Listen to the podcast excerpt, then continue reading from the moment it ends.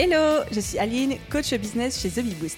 Après des années de freelance en tant que retoucheuse photo, je suis devenue coach business et j'aide désormais les entrepreneurs à booster leur entreprise. Si vous êtes à la recherche de stratégies, d'astuces, de retours d'expérience, de partage et d'une bonne dose de bonne humeur, vous êtes au bon endroit. Dans ce podcast, seul ou avec mes invités, je vous partage tout pour vous inspirer au quotidien, vous aider à atteindre tous vos objectifs et faire en sorte que vous puissiez développer le business de vos rêves. Alors, installez-vous confortablement et c'est parti pour l'épisode du jour. Hello à tous et bienvenue dans l'épisode 259 du podcast Je peux pas business.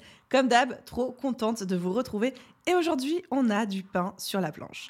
Cet épisode s'adresse à toutes les personnes qui peuvent se dire aujourd'hui je comprends pas pourquoi mon business ne décolle pas, je comprends pas qu'est-ce qui me bloque. J'ai l'impression de, et là j'ouvre les guillemets, je fais partie de ces personnes insupportables qui font les guillemets avec les doigts là comme ça. Oui, oui, désolé, je l'avoue, je fais partie de ces personnes-là. Bref, si vous vous dites open les guillemets avec les doigts, je fais tout comme il faut, mais ça ne fonctionne pas. Ou si vous êtes aussi du genre à vous dire, bah, toutes les solutions que je trouve en ligne ont l'air cool, mais ne sont pas adaptées à moi, à mon business. Si vous vous dites, je ne comprends pas ce que je fais de mal, je ne comprends pas pourquoi ça ne décolle pas, cet épisode va vous donner des pistes et des clés de réflexion. L'idée, c'est un peu d'aller chercher aujourd'hui ce qui distingue un entrepreneur qui réussit, dont le business décolle, quelle que soit la définition qu'on met derrière le mot réussite, et ceux qui ne percent jamais vraiment. Et du moins, je vais vous dire quelque chose, c'est que je fréquente beaucoup d'entrepreneurs. J'ai accompagné plus de 11 000 entrepreneurs dans mes programmes de formation en ligne. J'ai énormément, des dizaines, pour ne pas dire des centaines d'entrepreneurs autour de moi à qui j'ai l'occasion de parler depuis que je me suis lancée. Et je peux vous dire que c'est pas une question de chance. Et que c'est pas une question d'intelligence. Et que c'est pas une question d'avoir compris ou pas compris.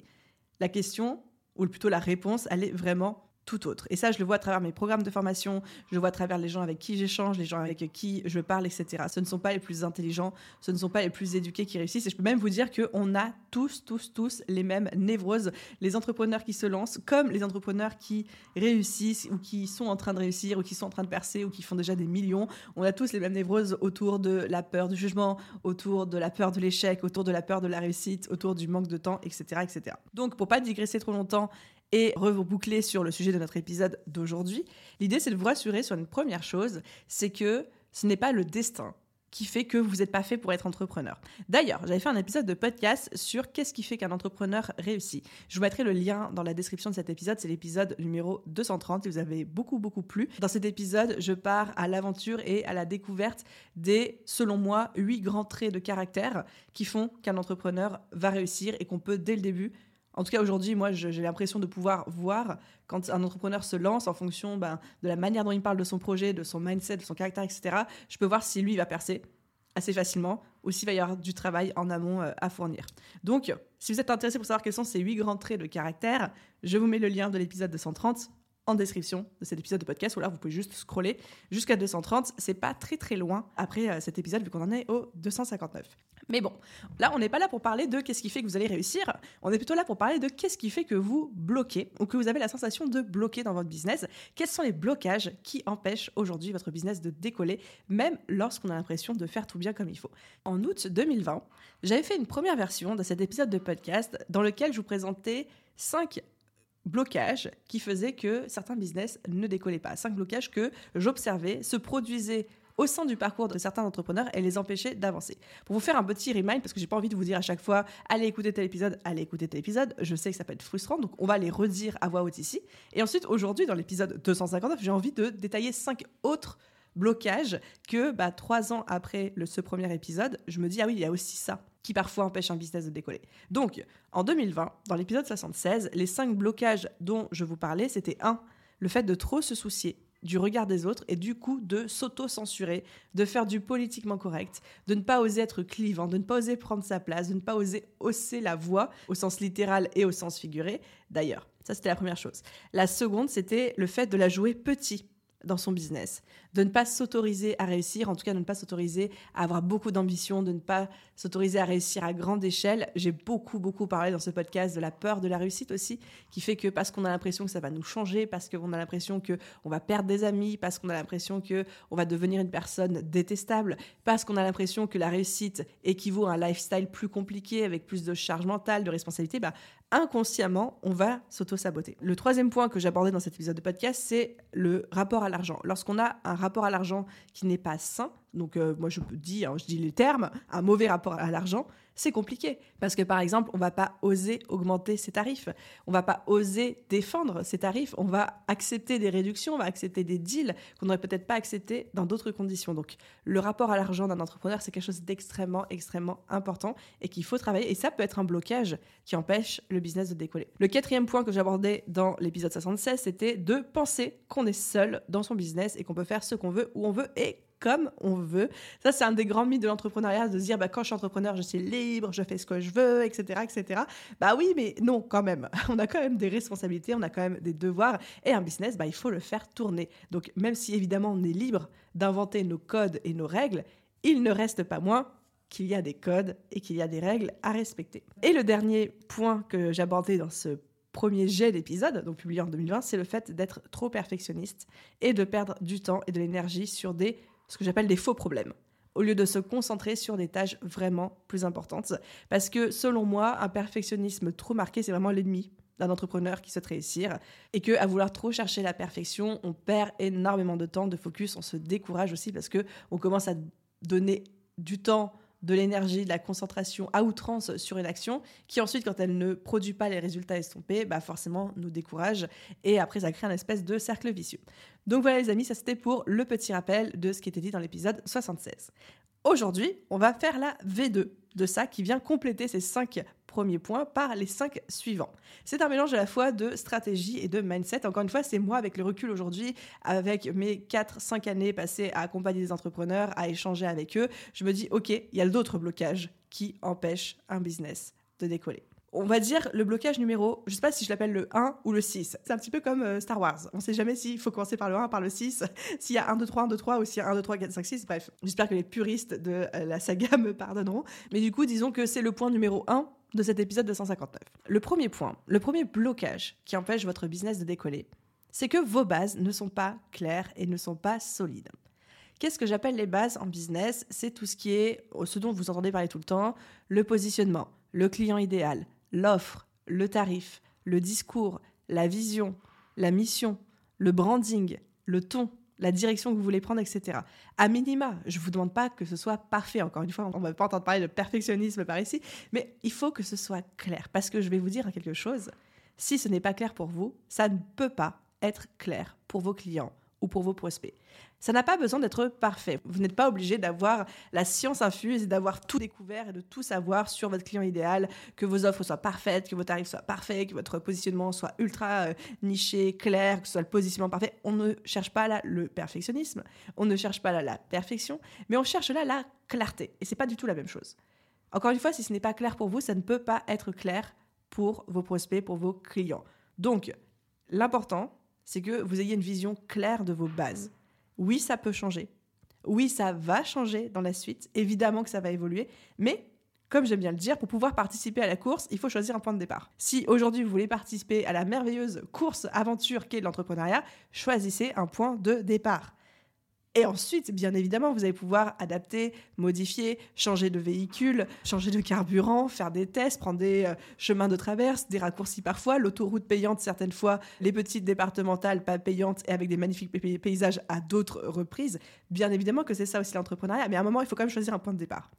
Il faut quand même choisir une base. Donc peut-être qu'aujourd'hui, vous avez du mal à vous positionner. Peut-être qu'aujourd'hui, vous avez du mal à savoir qui est votre client idéal. Choisissez.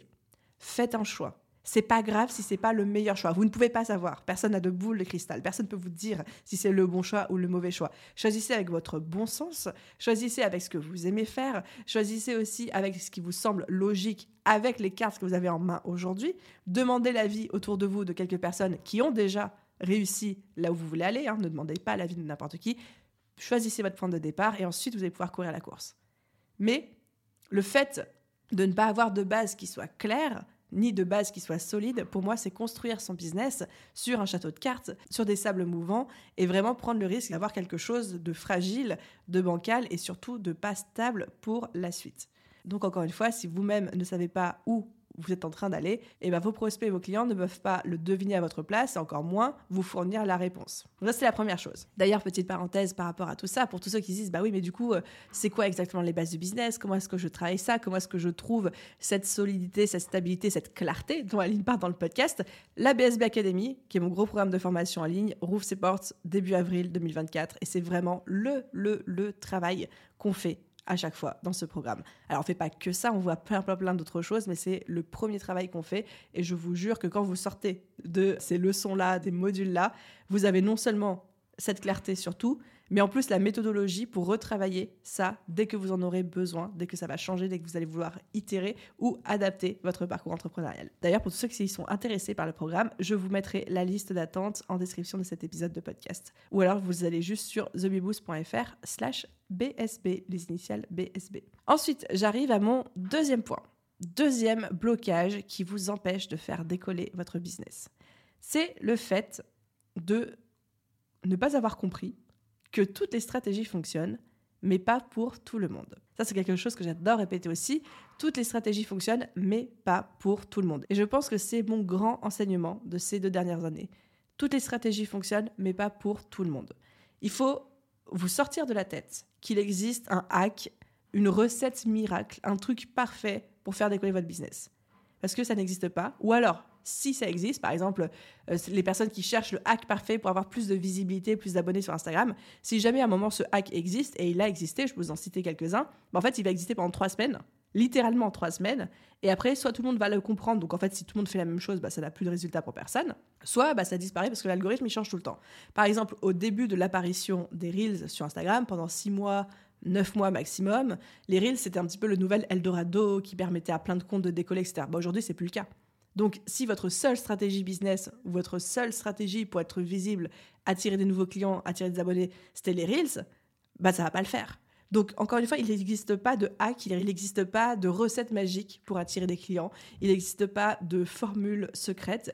Ou alors, quand il existe des petits hacks qui fonctionnent très bien, c'est très, très, très temporaire, c'est très éphémère, et je vous déconseille de vous accrocher à ça, ou en tout cas de faire reposer votre business là-dessus, bah parce que ça va forcément disparaître assez rapidement. Donc, toutes les stratégies fonctionnent, mais pas pour tout le monde.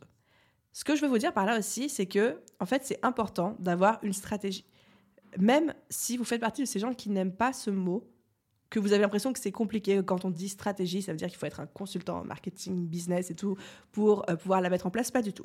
Pour moi, stratégie égale plan d'action. C'est aussi simple que ça. Une stratégie, c'est avoir un plan d'action pour obtenir un résultat spécifique. Par exemple, si je veux attirer plus de clients sur Instagram, je vais dire que j'ai une stratégie Instagram pour attirer plus de clients. Si je veux me faire connaître sur LinkedIn et me positionner comme figure d'autorité, je vais avoir une stratégie LinkedIn de figure d'autorité. C'est aussi simple que ça. Stratégie égale plan d'action. Il n'y a pas de stratégie égale manipulation, il n'y a pas de stratégie égale c'est compliqué, c'est pour des experts, il n'y a pas de stratégie égale j'enlève mon euh, intuition et le flow qui est en moi et je m'impose quelque chose qui ne me ressemble pas. Non, une stratégie, c'est juste de se dire où est-ce que je vais aller et c'est quoi le plan d'action pour parvenir à ce résultat-là. Ensuite, là où les choses deviennent intéressantes, challengeantes pour vous, c'est qu'il faut choisir la bonne stratégie pour vous. On revient au titre de cette partie-là. Toutes les stratégies fonctionnent, mais pas pour tout le monde. L'idée et l'enjeu donc pour vous, pour faire décoller votre business, c'est de trouver la stratégie qui va fonctionner pour vous. C'est juste ça. C'est d'avoir des bases claires et solides et ensuite de trouver les stratégies qui vont fonctionner pour vous. Comment est-ce qu'on détecte une stratégie qui va fonctionner pour soi, pour son business? On regarde son business, on regarde sa thématique, on regarde son business model, on regarde nos clients, on regarde ce qui nous plaît à nous, on fait ça à notre sauce, on fait notre tambouille et après on teste. Donc par exemple, si je suis quelqu'un qui adore les réseaux sociaux et qui déteste la prospection, bah, je vais peut-être potentiellement plus me diriger vers une stratégie de création de contenu pour me faire connaître et attirer des clients. Mais si à contrario, je suis freelance, j'ai pas du tout envie de perdre du temps à créer du contenu sur les réseaux sociaux, c'est pas quelque chose que je maîtrise, ça fait pas spécialement kiffer et je suis dans un secteur où bah, le bouche-oreille fonctionne pas trop mal, et bah, je sais que la prospection et les systèmes de recommandation vont littéralement être les meilleurs moyens pour moi de me faire connaître et d'attirer des clients. Donc encore une fois, toutes les stratégies fonctionnent, mais pas pour tout le monde. Et tout l'enjeu, en fait, c'est à la fois vous de déterminer qu'est-ce qui potentiellement pourrait fonctionner pour vous. Et encore une fois, personne n'a de boule de cristal. On en reparlera dans le dernier point, dans le dernier blocage.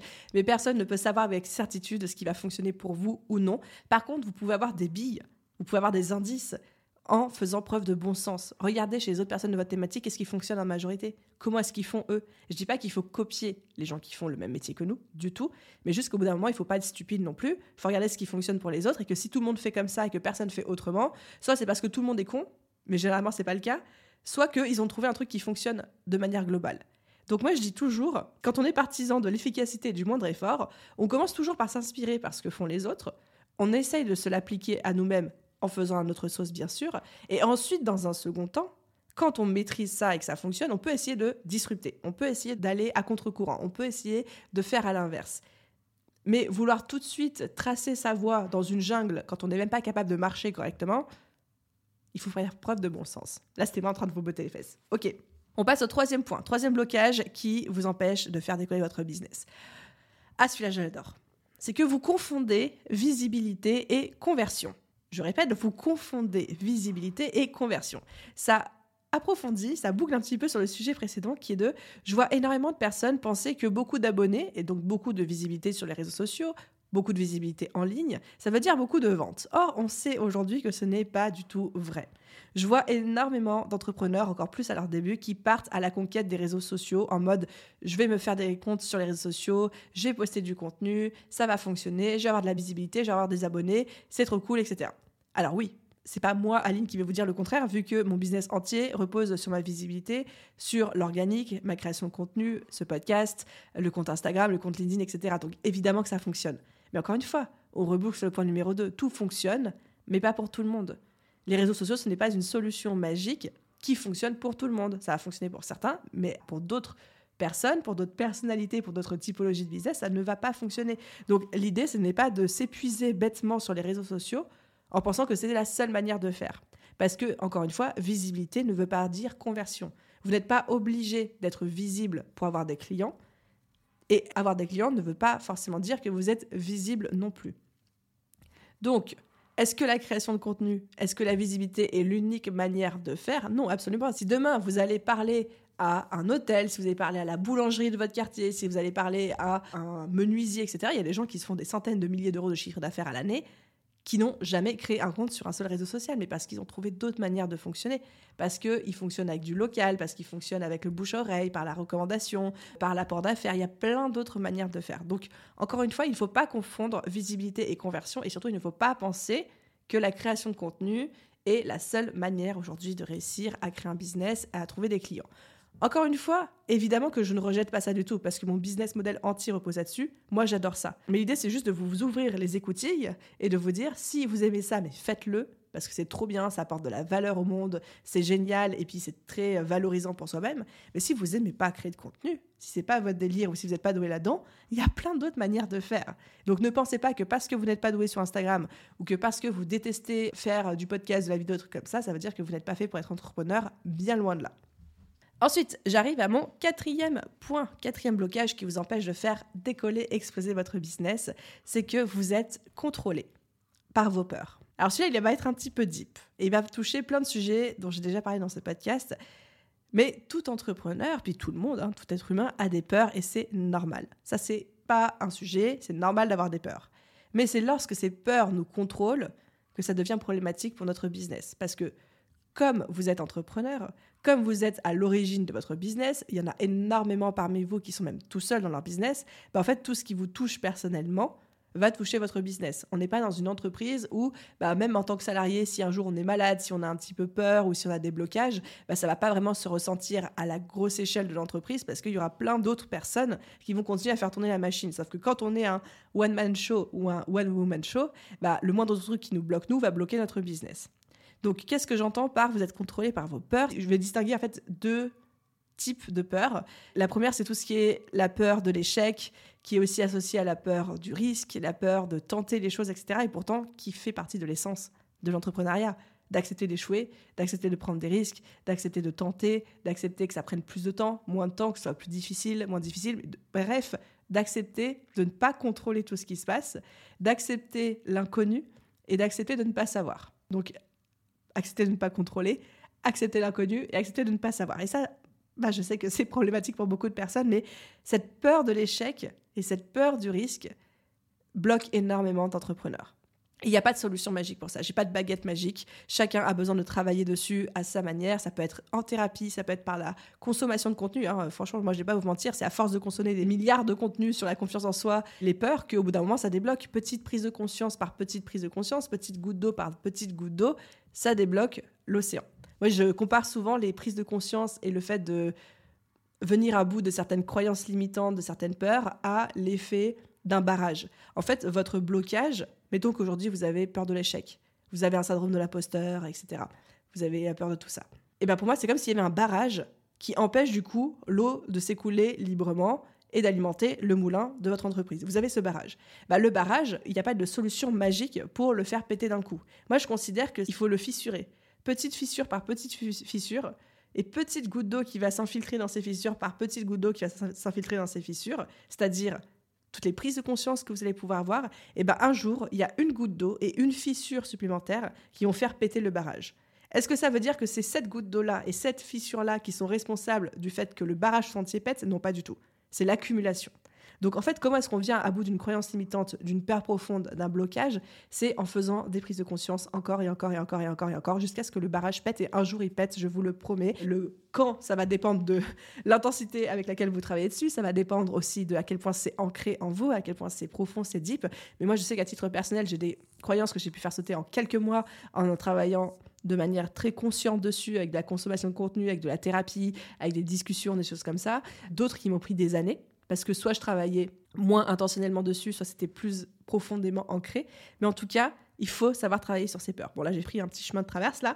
Bref, peur de l'échec, peur du risque, peur de tenter les choses, qui pourtant sont l'essence même du business, je ne le redirai jamais assez. Donc, il faut savoir, pas encore une fois, je ne demande pas, et je ne pense pas que ce soit possible de faire disparaître ces peurs à jamais, parce qu'elles existeront toujours. Mais encore une fois, l'idée, c'est de pouvoir avancer tout en ayant peur et de ne pas être paralysé par ces peurs, mais avancer avec pouvoir dire ok cette peur est là, j'en ai conscience, je cherche pas à l'éliminer, je cherche pas à m'auto-flageller en mode je ne devrais pas avoir peur et tout. Personne n'a pas peur, on a tous peur de quelque chose, mais juste pas que ça devienne paralysant. La deuxième peur que je vois très très très présente dans le parcours des entrepreneurs, c'est la peur de la réussite. Et ça encore, ça touche tous les entrepreneurs de tous les niveaux, à des stades différents. Je suis même sûre qu'on a tous peur de la réussite à un certain palier. Certains, ça va être tout de suite, certains, ça va être beaucoup plus tard, à des paliers beaucoup plus élevés, mais peur de ce que ça veut dire de réussir? Est-ce que ça veut dire qu'on va changer? Est-ce que ça veut dire que euh, les gens vont nous détester? Est-ce que ça veut dire que les gens vont nous critiquer? Est-ce que ça veut dire qu'on va avoir des problèmes qu'on ne saura pas maîtriser parce qu'on n'y a jamais été confronté avant? Est-ce que ça veut dire qu'on va avoir plus de travail? Est-ce que ça veut dire qu'on pourra moins profiter de nos amis, notre famille, nos enfants? Est-ce que ça veut dire que on va être isolé? Est-ce que ça veut dire qu'on va être déconnecté de la réalité? Enfin, on a tous une image de la réussite qui est aussi belle et tentatrice qu'elle est effrayante. Et parfois, c'est inconscient. Et juste se rendre compte de bah, c'est quoi moi, mon image de la réussite? Comment est-ce que j'imagine que la réussite sera pour moi? Est-ce que j'imagine que je serai une meilleure personne avec une meilleure vie quand j'aurai réussi? Ou est-ce que tout au fond de moi, j'imagine que la réussite, en fait, ne fera pas forcément de moi une meilleure personne? Ou alors, même pire, que ça va dégrader ma vie actuelle parce que j'aurai moins de temps, parce que j'aurai plus de sollicitations, parce que j'aurai plus de stress, plus d'enjeux, plus de responsabilités, etc. Et juste de prendre conscience de, bah, vous, c'est quoi? Votre image de la réussite Et est-ce qu'il n'y aurait pas une petite peur de la réussite sous-jacente aussi? Et je sais que moi, à titre personnel, au début, j'ai jamais eu peur de la réussite, mais je l'ai un peu plus maintenant. Parce que j'ai l'impression d'avoir une pression constante de devoir toujours faire mieux, toujours faire plus, et de me dire, bah, ma vie est déjà pleine maintenant.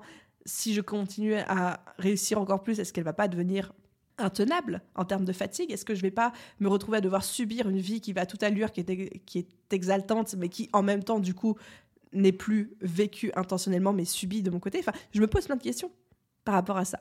Mais du coup, la peur de la réussite, quand elle nous contrôle, encore une fois, l'idée, ce n'est pas de la supprimer, c'est de pouvoir composer avec, mais quand elle nous contrôle et qu'elle nous paralyse, peut faire partie des blocages qui vous empêchent de faire décoller votre business. Et j'arrive à mon tout dernier point, le cinquième point. C'est le fait que vous êtes trop scolaire. Et ça, je sais que ça va beaucoup parler à certains, et certaines, surtout d'entre vous, sans vouloir faire de généralité, on est quand même beaucoup plus de femmes à avoir ce problème-là, et je me mets dans ce lot-là que d'hommes, mais on est trop scolaire. On est beaucoup trop scolaire.